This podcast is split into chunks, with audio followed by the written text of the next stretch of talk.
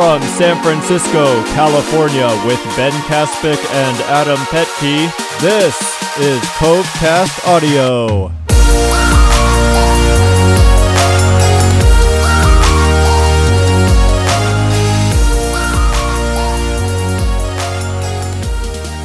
Welcome back to Covecast. It is Monday, July 17th, 2017. The Giants just lost two out of three at San Diego, uh, coming out of the All Star break, which the National League lost again. And at least finally, the game is not counting for home field advantage in the World Series. But it was a nice break for some of the guys who have had to endure uh, a really tough first half schedule that the Giants had. And so they had the All Star break. Coming out of the break, the Giants win the first game, hold on in a close game. Sam Dyson walks the tightrope in the ninth inning, but holds on with the bases loaded and a one run lead and a full count with two outs. He's able to get that last out and secure a victory. And it looks like maybe, you know, some momentum for the Giants in the second half. I think that the chances of them making the playoffs, not many people are very optimistic about that. But maybe they could play better, but sure enough, they go on to lose the next two. And it's more of the same with Hector Sanchez coming up big for the Padres and burning his former team. And early in the year, Hector Sanchez hit a two-out, two-strike home run at AT&T Park that took victory away from the Giants. They they were about to win the game, and I think the home run either tied the game or gave the Padres the lead. That game eventually it went extra innings, and I think Wil Myers hit a home run off George Kontos, and the Giants lost. And then uh, in the second game out of the All Star break, Hector Sanchez hits a walk off home run against uh, what is his name, Steven Okert, and then yesterday with Jeff Samardzija on the mound, Hector Sanchez hits a three run homer in the first inning that basically puts the game away. Uh, because the Giants just have not shown an ability whatsoever to come back from deficits, especially in non-hitter friendly parks. I think they they did it a little bit in Colorado and Atlanta in that one trip, but other than that, they have not been able to come back when they fall behind. They haven't been able to hold on when they're ahead. So finding ways to lose and 2017 is just not at all kind to the San Francisco Giants. It's it's unbelievable, really. Everything that could possibly go wrong has gone wrong. And in terms of all the close plays have gone against the Giants, all the close replays have gone against the Giants. Fluky things like Hector Sanchez being, uh, you know, he has four home runs in like 14 plate appearances in his career against the Giants. And this is a guy who we saw for years and years as a Giant. And he was not very good. A lot of people actually defended him some for some reason. I remember I wrote an article several years ago saying that it was time for the Giants to part ways with Hector Sanchez because he clearly was not very good. And I remember some of the comments on that article was were that you don't give up on a good hitting catcher. And my counter argument to that was that he's actually not a good hitting catcher. And you wouldn't know it watching him the last couple days as a Padre against the Giants, but this is a guy who has never really hit well at all in his career. That was his first, the walk-off home run was his first hit batting right-handed this season. Not just his first home run, his first hit of the year batting right-handed. Uh, in his career, he has a 77 weighted runs created plus, meaning he's been about 25% worse than league average. He's been worth 0.3 wins above replacement in his career. And that has everything to do with a little bit of defensive value and like negative offensive value. This season, he has five home runs, and three of those are against the Giants in 50 plate appearances. He doesn't even play with the Padres, and when he's been playing, he's been burning the Giants. So that's just how it's gone this year, and that's baseball. Because this Giants team, I don't think next year they're going to be in first place, but they're a team that could be much, much better next year just by things going a little bit differently. It's not that this is a 100 loss team. I, I don't see it that it's a clear 100 loss team, but they are. Like they're on pace for something like that. And that's how they're playing this year. And that's how they've played the last calendar year we talked last time about over the last 162 games since the last All Star break that they had 98 losses, 64 and 98. So the season is over, and it was it's been over for a while. The Giants are 35 and 58, and they're 29 games back in the National League West. In the wild card, they are 17 and a half back behind the Rockies, who have been faltering a little bit, but they still hold a five and a half game lead over the Cubs for that second wild card spot. The second wild card spot, basically, if you're over 500, you're in the conversation, and if you're not, you're out of the mix. And right now, the Cubs being five and a half back, you know, the next closest team to the wild card spot, they're only 46 and 45. So, you know, and then after that, it's the Braves, Cardinals, Pirates, Mets, Marlins, Padres, Reds, Giants, Phillies. A lot of medium to below medium teams this year in the National League, whereas in the American League, you got a lot of teams hovering right around. Uh, the furthest team back in the wild card race is only nine games back, whereas in the National League, there's one, two, three, four, five, six teams more than nine games back. So a lot closer uh, together, everyone in the American League than in the National League. Puts the Giants in a good spot to potentially have a really high draft pick next year. And that's about the only positive that's going to come out of it. Um, of course, there is the trading deadline, and I do expect the Giants to be as active as possible because in the past, we've talked about like 2013 when the team wasn't playing well and they didn't trade anybody. That's because they still saw a core that was more than capable of playing better than it was. And they wanted to bring back basically the same group next year and compete. And they did. You know, they made a few moves, but they basically brought back the same group and they won the World Series. So it's hard to give them a lot of, uh, to, to criticize them too much for that for 2013 trading deadline not doing anything because the plan basically worked out. You'll take a World Series win the next year following a year when you were below 500. But this year, it couldn't be more obvious that this group needs a pretty big shakeup. I don't think there's anyone out there who believe, excuse me, who believes that this is just a fluke. I know that's basically what I was kind of just saying. Um, that this was just a fluke year, and if you started over, then they would do really well and contend. I think that if you started, excuse me, if you started it started it over this year, and just hit the refresh button, maybe they could play more like a 500 team instead of a team that's uh, 23 games under 500, just past the halfway point. but there's no question that they're just not even in the same league as the Dodgers, who are in great shape, as we pointed out in the last couple episodes, with uh, Seager being only 23, Bellinger being only 21, Joc Pederson's in his early 20s as well. Their core is like not even close to peaking yet. And they have Kershaw.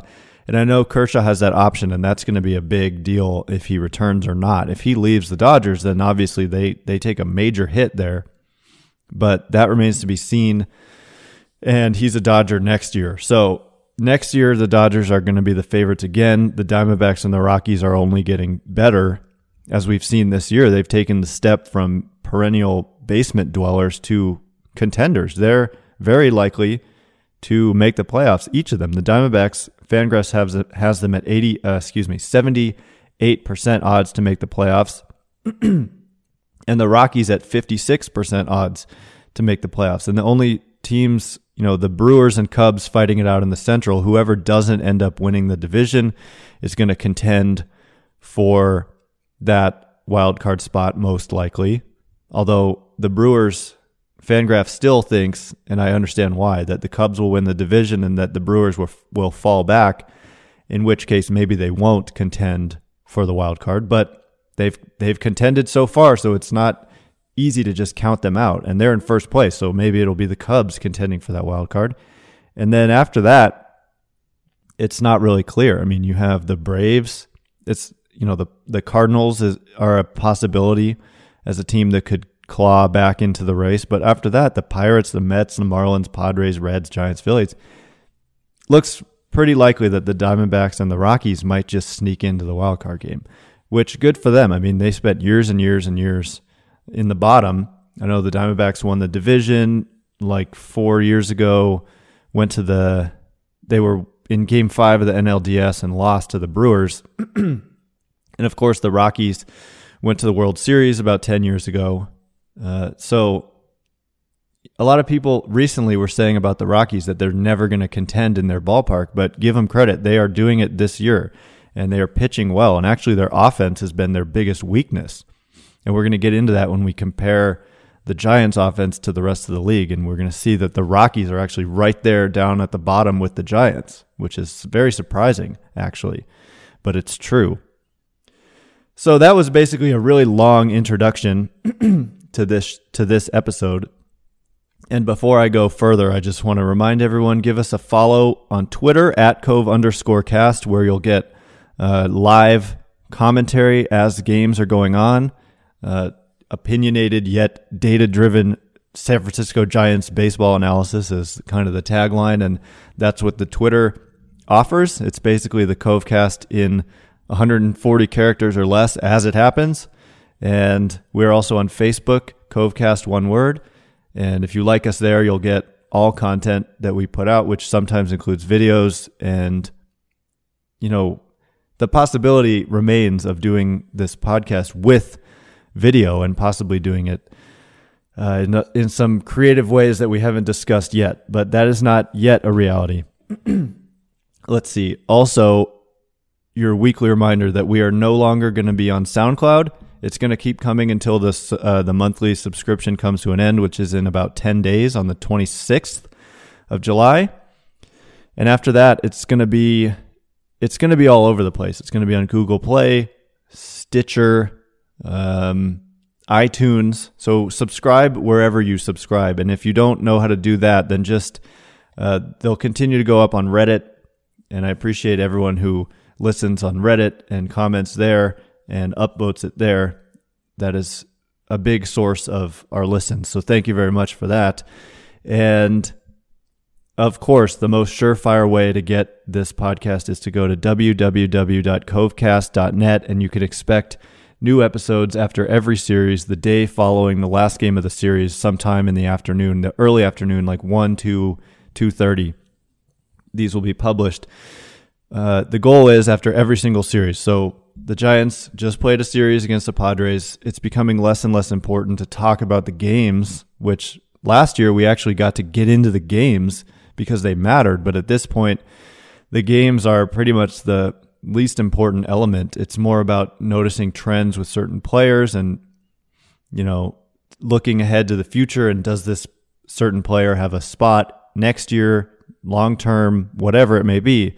And so for the rest of July, it's going to be all about trades. We've already seen a few big trades in Major League Baseball. Jose Quintana was traded to the Cubs for the Cubs' number one prospect, Eloy Jimenez, and others. And he dealt yesterday in his debut. That's a big deal trade. Uh, there are a lot of rumors surrounding the Giants. There was a rumor about Giancarlo Stanton, but Hank Schulman of the San Francisco Chronicle said on Twitter today that a person uh, close to the organization, like in the organization, a person familiar with the with the team's workings, basically said that there's nothing to those rumors. So I take that seriously. I also take it with a grain of salt. You never quite know exactly what's going on, but as soon as I saw those rumors, of course, it's really exciting. But the second thing I thought was the Giants don't have what it takes to get Giancarlo Stanton from the Marlins. And there were rumors earlier this season that the Marlins were willing to trade one of their core outfielders, and they have a great outfield of Christian Yelich, Marcell Ozuna, and Giancarlo Stanton. and I saw somewhere somebody commented on something. Would the Giants be willing, or would the Giants be interested in acquiring one of the outfielders from Miami? Uh, seems like it would be a good fit, or so, something like that. And basically, the point that the commenter was making was that the Giants should want to do that. And it wasn't about what it would cost. They basically were saying it's it would be the Marlins are like giving those players away, and the Giants should try to get them because that would be a good idea. I'm not really explaining it well, but the commenter clearly didn't understand that the Giants, I'm not sure they even literally even have what it would take to get any one of those three guys from the Marlins. Not a matter it's not a matter of would they be willing to give up what it would take. I'm not sure they actually have what it would take to even get them. And I'm talking like multiple players. The only way I could see it is if the Giants pretty much offered Posey and a package of young guys like whoever they like, like Shaw and Beede and Arroyo and Posey, like for Stanton. Like I just and the fact that Posey is himself over thirty doesn't make that doesn't make any sense really for the Marlins. They give up a superstar and get a superstar. And that's why you have to also include the young players. So I really don't see a fit there. I think what the Giants really actually need to do is trade their own star to get some some youth and some some top prospects. And by their own star, I mean you know, we talked about it last week, and I'm not saying Belt is necessarily a star, but their own quality player. I think Belt to the Yankees still makes a ton of sense. And you could, you know, like I said last week, I would be asking for Gleyber Torres, their number one prospect, the guy uh, the Yankees got from the Cubs for Aroldis Chapman. Because if I'm selling Belt, I'm telling the Yankees you're going to get great production in that ballpark for, from him offensively. He's a very good defender.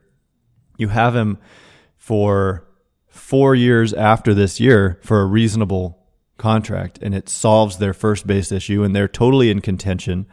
The Yankees have about 50% playoff odds right now, according to Fangraphs. They've fallen dramatically. I think they lost like 17 of 24 going into the break.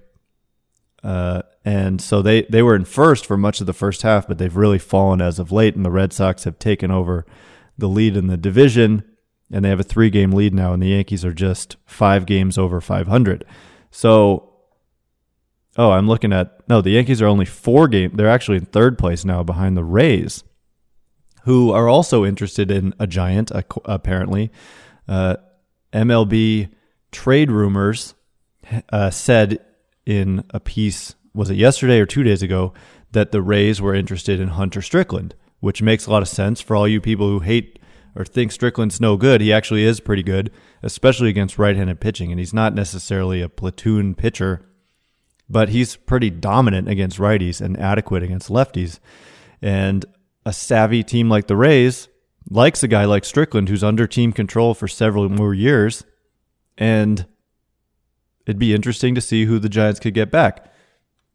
So um, I saw on Twitter some fans commenting on a story by Grant Brisbee that the Giants should uh, trade, you know, if they were to trade Strickland to the Rays, that they should get Matt Duffy back. And quite honestly, the Rays might do that because Duffy's been hurt the entire time, basically, since they acquired him.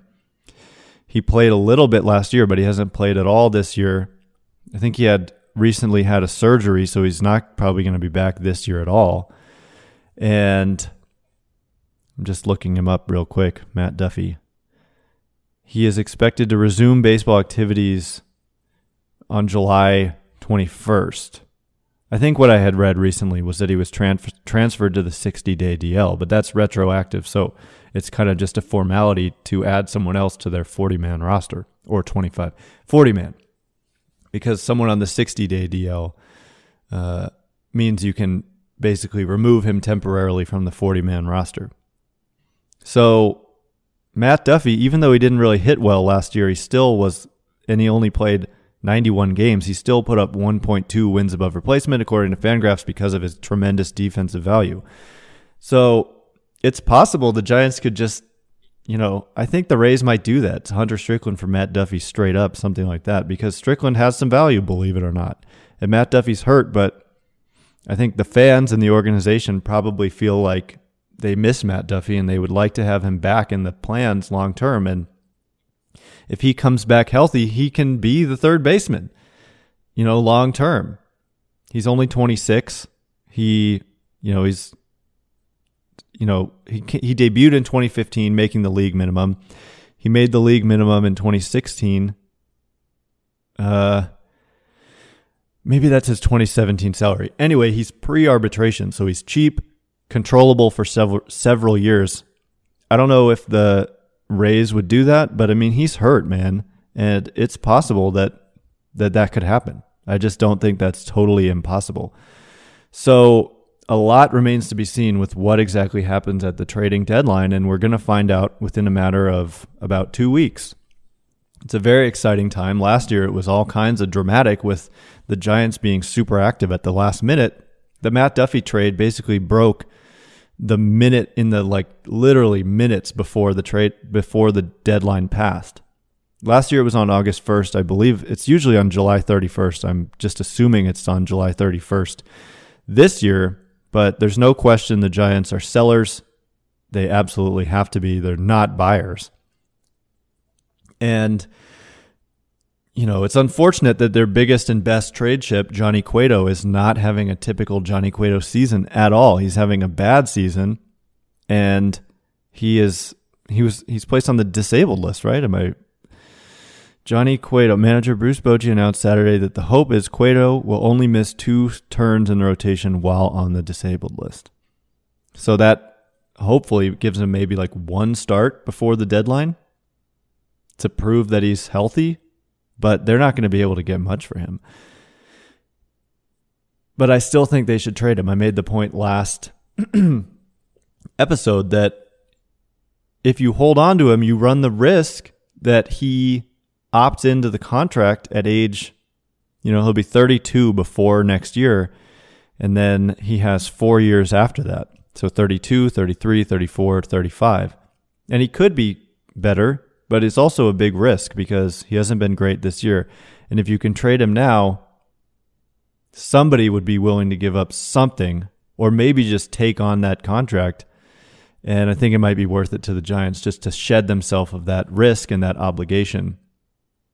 Because if he opts out, he he's going to opt out and I don't think they would want to re-sign him after what they've seen this year and I just think that they, they could probably do something better in terms of a long term option than a guy 32 plus years old for four years uh, in their rotation. And the rest of this rotation is interesting too. And I mean, Matt Moore has been a total disappointment this year. He was pretty good at the end of last year, but this year it has not happened at all for him. And Jeff Samardzija is an interesting guy who has apparently drawn some trade interest from other teams as well, like the Astros. And Samardzija is interesting because basically the peripherals suggest that he has become a different type of player and that he could be really good if he if only his home run rate would normalize, but it hasn't normalized. And yesterday was a perfect example. He gave up at least two home runs. I think it was just two, but he has you know, the strikeout rate is like a career best. he's striking out 26% of batters. He's never in his career been. Uh, well, let me just tell you, his career average is 21.8%. So he's up about 5% in his uh, 5 percentage points in his strikeout rate, and his walk rate is by far a career low. Um, for his career, it's 7.1% walks, and this year it's just 2.7%. He's been phenomenal at limiting walks. But the big issue he's had is he's given up a lot of homers. He's allowed 20 homers already. And last year he had kind of a home run problem and he allowed just 24 all season. And this year he's allowed 20 already, good for 1.45 home runs per nine innings. So basically every time he goes out there, he's giving up at least home run, uh, one home run and often more. But, you know, home run rate is something that's supposed to stabilize over time, potentially.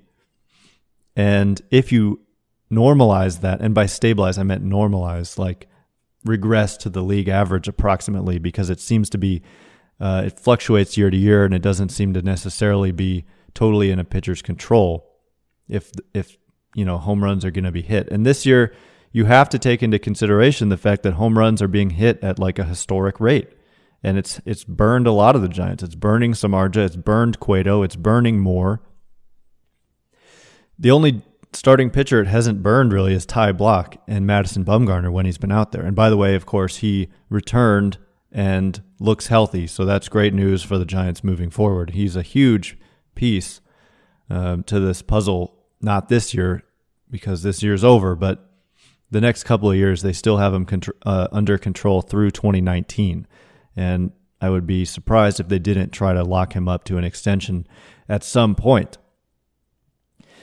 And so for Jeff Samardzija, the ERA is 4.86, which is actually closer to league average than you might expect because league average has gotten worse over the last couple years with this dramatic increase in home runs, basically. But the fielding independent pitching, which just looks at strikeouts, walks, and home runs, has him at 3.52, which is good. And then the XFIP, which normalizes the home run rate, has him at 3.08, which is phenomenal. And therefore, the wins above replacement is 2.3, which puts him. Uh, um, I'm looking at hitters, but it puts him first on the Giants by a long shot. Ty Blach is next at 1.1, Samardzija 2.3. Twice as valuable, basically. He's pitched a lot more innings, and that helps. Ty Blach has 92 innings, and he has been more valuable than Johnny Cueto, who's pitched 115. Uh, who else? Matt Cain as a starter, 0.0. So he's been replacement level, according to Fangraphs. And who else? I don't even. Matt Moore, 0.4. So basically, they've been super mediocre as a rotation, and Samardzija is the only guy who has been quote unquote good by the peripherals, but by ERA, he's got like the highest on the team. So even your best player, it's like hidden, and he's actually your best starting pitcher, and he's not. It's not actually translating at all. So that's that's troublesome, and that explains why this has been such a dreadful year, at least partially. Uh, I take it back. Matt Moore's 6.04 ERA and Matt Cain's 5.56 ERA are worse. Gosh, that is not good. The Giants overall, as a staff, including the bullpen, have an ERA of 4.71 and a FIP of 4.19, XFIP 4.48, which is about average, four and a half, which is you know, we're we're used to seeing things in the low threes, mid threes from the Giants pitching staff, and that's gone up a whole run basically in the span of a year or two. Dodgers are best in baseball, ERA 3.12, FIP 3.39, xFIP 3.66. And so for all the people who said the Dodgers didn't have a good rotation or whatever they were saying, I know not to throw him under the bus when he's not here, but Adam didn't see it from the from the Dodgers pitching staff. He just thought that that was their weakness. And I was saying, I don't necessarily agree with that. And they, they're basically running out there with a seven man rotation and using the disabled list creatively to mix in all seven guys and give people proper rest or extra rest, I should say. I don't know what's proper or not, but it has definitely come together for the Dodgers this year. And they've won nine games in a row, and Fangraphs has them projected to win 107 games this year. They're already 64 and 29 they have a 10 and a half game lead. Just it seems like just yesterday they were trailing the Diamondbacks and the Rockies, but now they have a 10 and a half game lead and they're projected to win 107 games. Meanwhile, the Giants you know, the Dodgers currently have 64 wins. The Giants already have 58 losses. And no, this is what I wanted to say. The Giants are projected to win 69 games and the Dodgers have already won 64. So the Dodgers will win five more games here shortly, no doubt. And that'll put them at the Giants' expected win total for the entire rest of the season, combined with what they've already won. So the discrepancy in talent level right now is night and day. And the Giants were per- perpetually, perpetually competing for the wild card anyway, hoping that everything would break right and they would challenge the Dodgers in the West. But it hasn't happened year after year after year.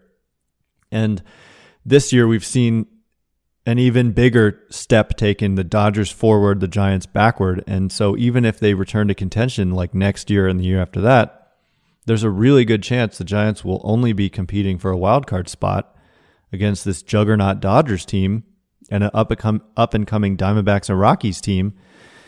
So you play all season long just in the hopes of making a wild card game in which anything can happen. And you can't, as much as people like to just assume it's automatic with Bumgarner, you can't just assume that they're going to win that game every time. They have so far in the two times they've been there since that game became a thing just a few years ago.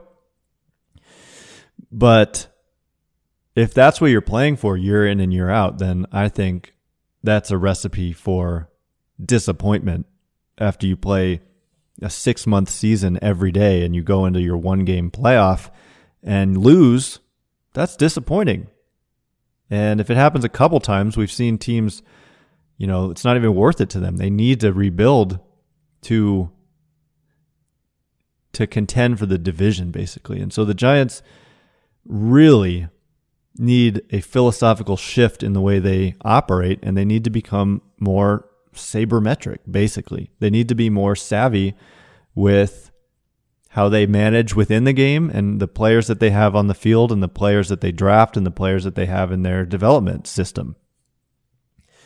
Because as it is now, even at their best when they were winning titles, they were not really, except for 2010, you know, and 2012. No, in 2012, yeah, they won the division in 2012 and in 2010.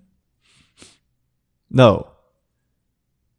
2014. Yes, yes, yes. It was the second wild card game that they won was last year. And they did not win the World Series, of course. So two of the three years they actually did win the division, which is surprising because the Dodgers, ever since the Giants won in 2012, the Dodgers have won the division every year since then. So basically, the recent Giants have not been contenders for the division. And I don't see it happening honestly in the next three to five years, unless maybe more like four or five, in case they really change their philosophy and get younger and get more like the Cubs and like the Dodgers and like the Astros. And I know those teams, you know, the Cubs aren't doing great this year, but there's a reason that their playoff odds are still 83%, even though they're four and a half games out. Because the talent is there, they just haven't performed to it. The Giants, there's a reason their playoff odds are zero, 0.0.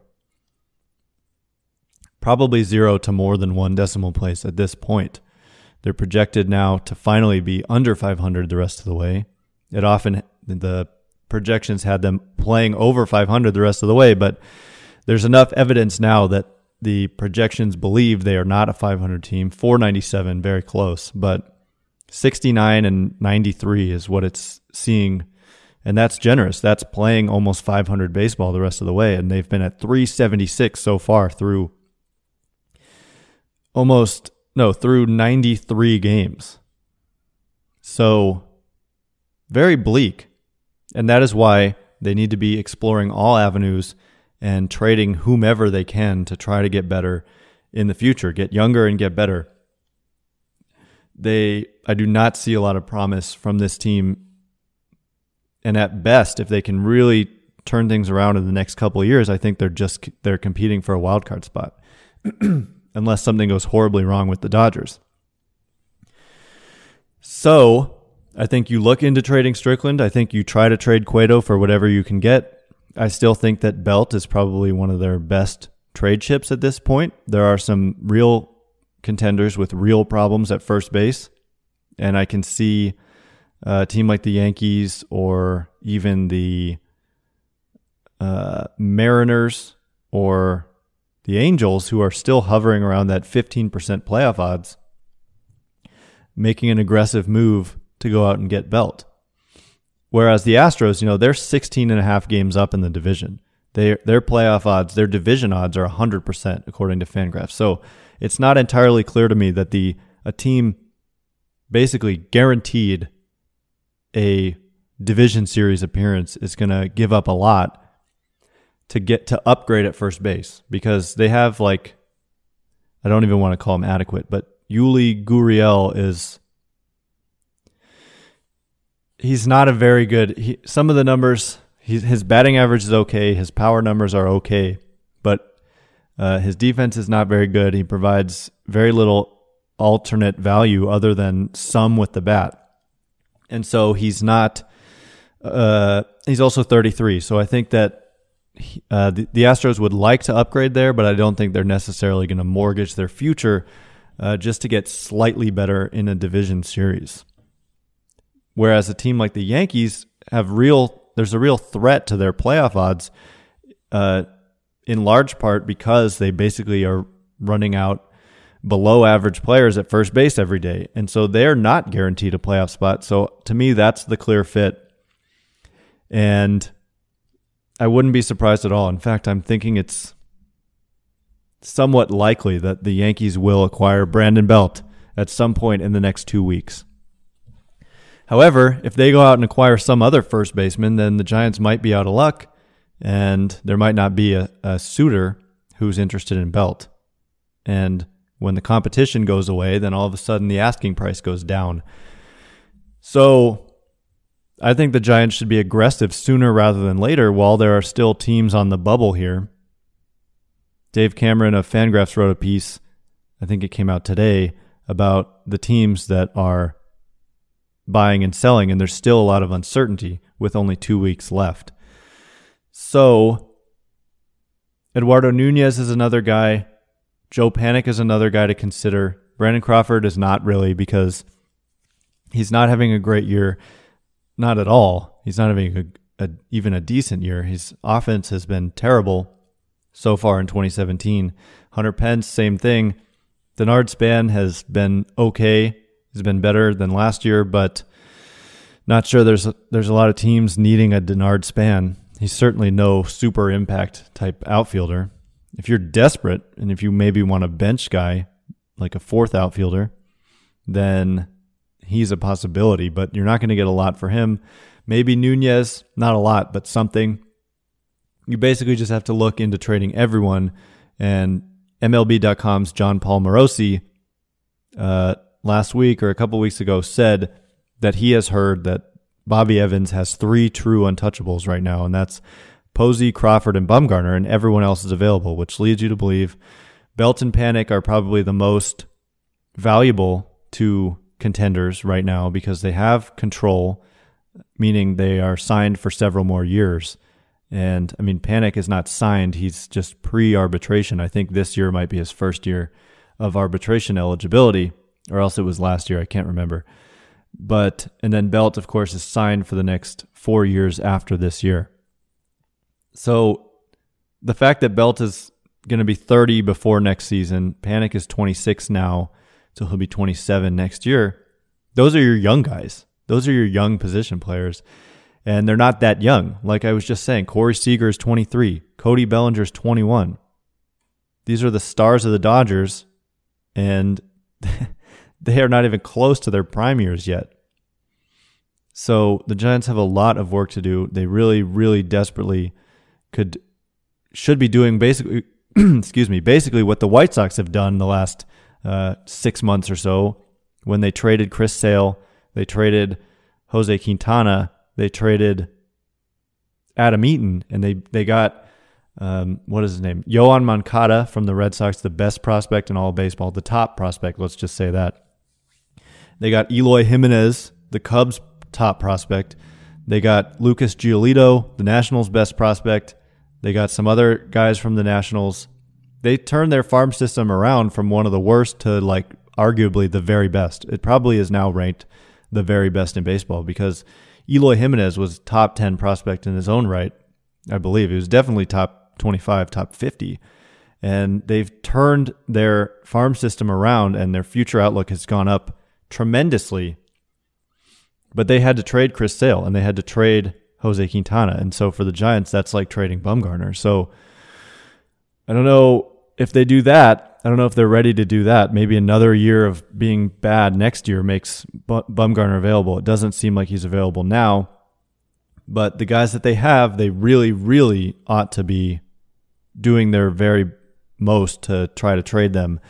And the indications that I saw on Twitter yesterday was that the Giants have been super active and ahead of schedule in uh, scouring the trade market, basically. And so It's only July 17th. We still have a couple of weeks, but the Giants acquired Eduardo Nunez well ahead of the deadline.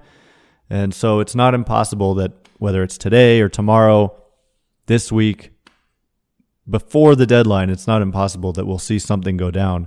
But at the very least, push will come to shove at the deadline on that day. That's always when a lot, the most moves of any day take place on the very last day because there's no more time to walk away from an offer.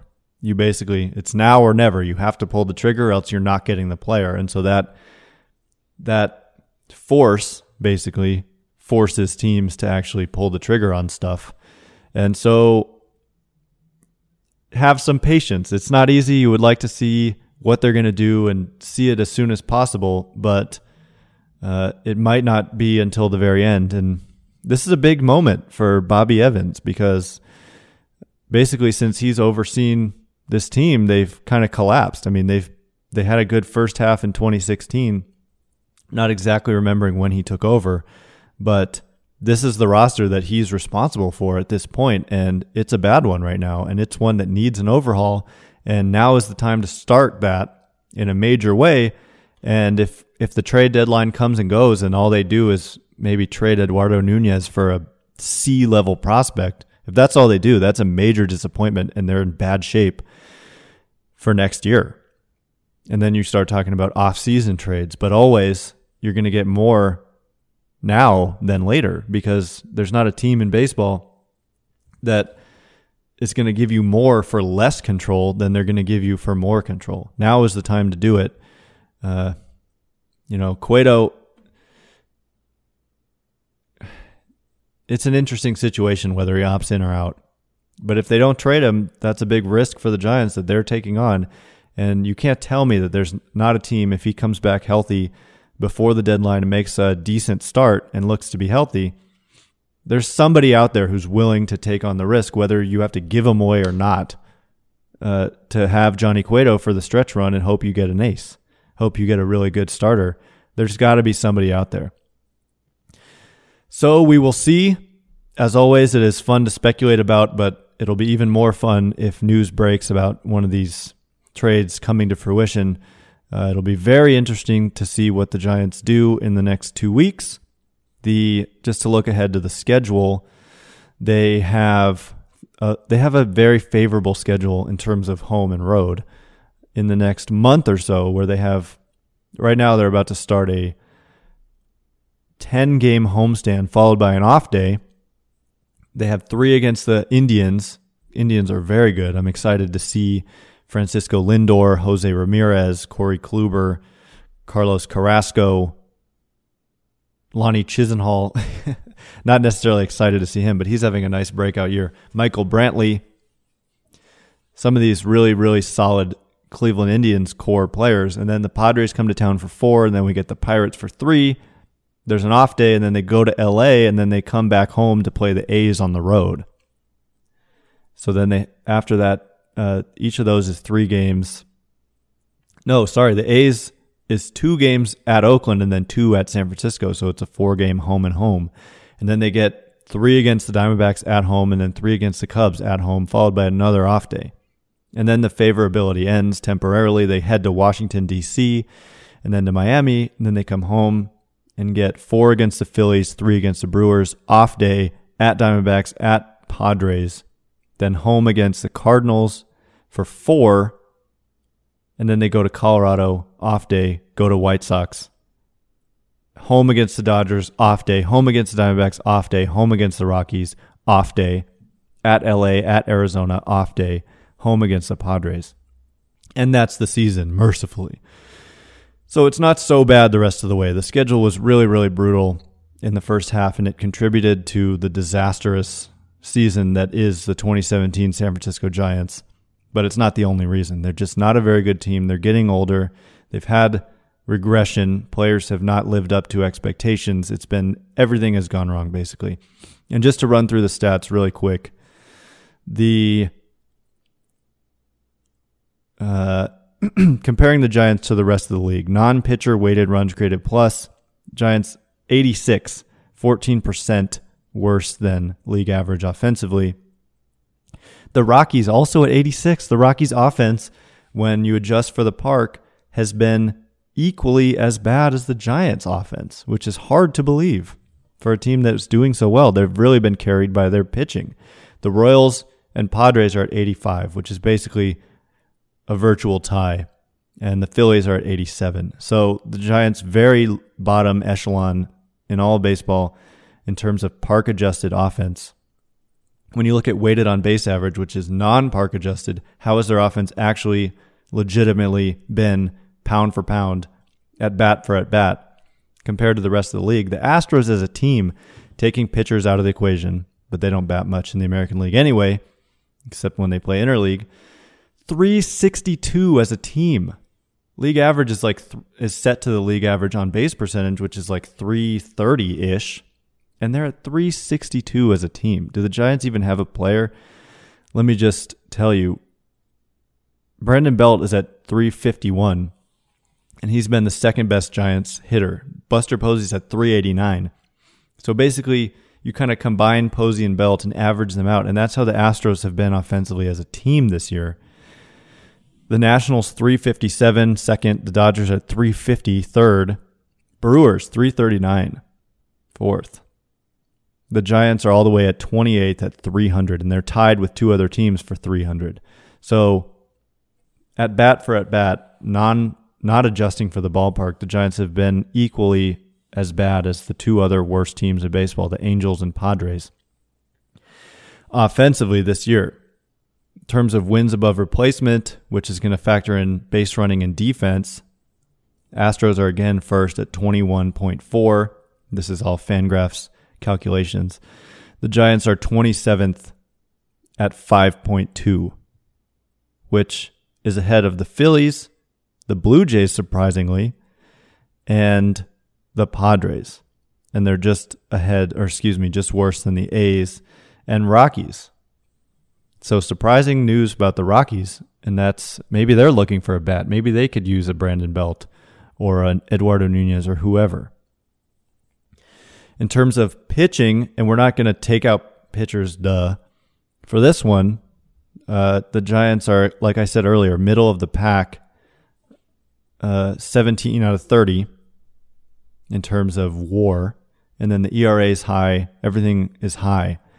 Let's look at the starters specifically. Middle of the pack, 18 out of 30. ERA is 501. XFIP 446. Just nothing really intriguing across the board. It's all mediocre. Maybe the walk rate is kind of low, but the strikeout rate is also low, and the home run rate is not very good considering their expansive home ballpark. Dodgers have the best home runs per nine uh, among their starters. It's the only team in baseball under one home run per nine innings.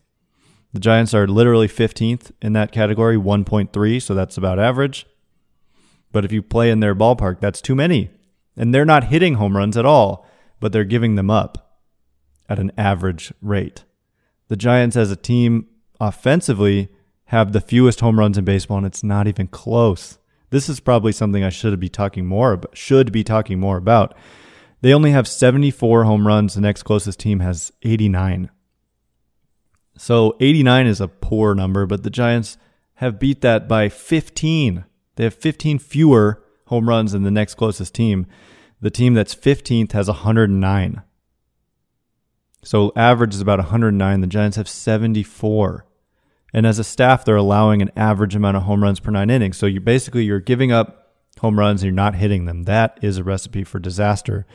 And they desperately need some power. Couldn't be more obvious. so, what about the bullpen? The Giants' bullpen, in terms of war, is 18th out of 30, so a little worse than middle of the pack. Uh, the strikeout rate is bad it's 23rd out of 30. The walk rate looks really high. It is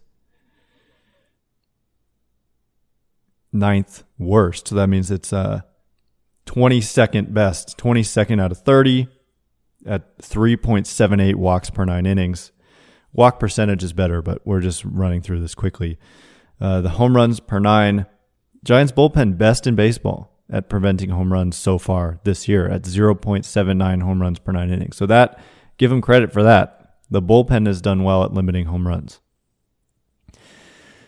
The Yankees, wow, third best, even though they play in that bandbox. Their bullpen war is four and a half. The Giants is 1.5. Giants ground ball rate from the bullpen is 44%, which is 12th best. But the team that's the lowest is the Dodgers, and they have the best war, ERA, all that stuff. Giants bullpen ERA is 15 out of 30 in baseball at 413. I should be just comparing pitching stats among National League teams. I'm realizing that now, but it gives you a general sense. The, pitching is just middle of the pack, and the offense has been very worst in baseball, among the very worst in baseball. So there you have it. That has been the. Uh, I'm reading some rumors. Sources: A's recently had top scout watching Yankees. Blah blah blah. Sonny Gray. Okay, I was just seeing if these Yankees mentions had anything to do with the Giants and and with Belt, but no.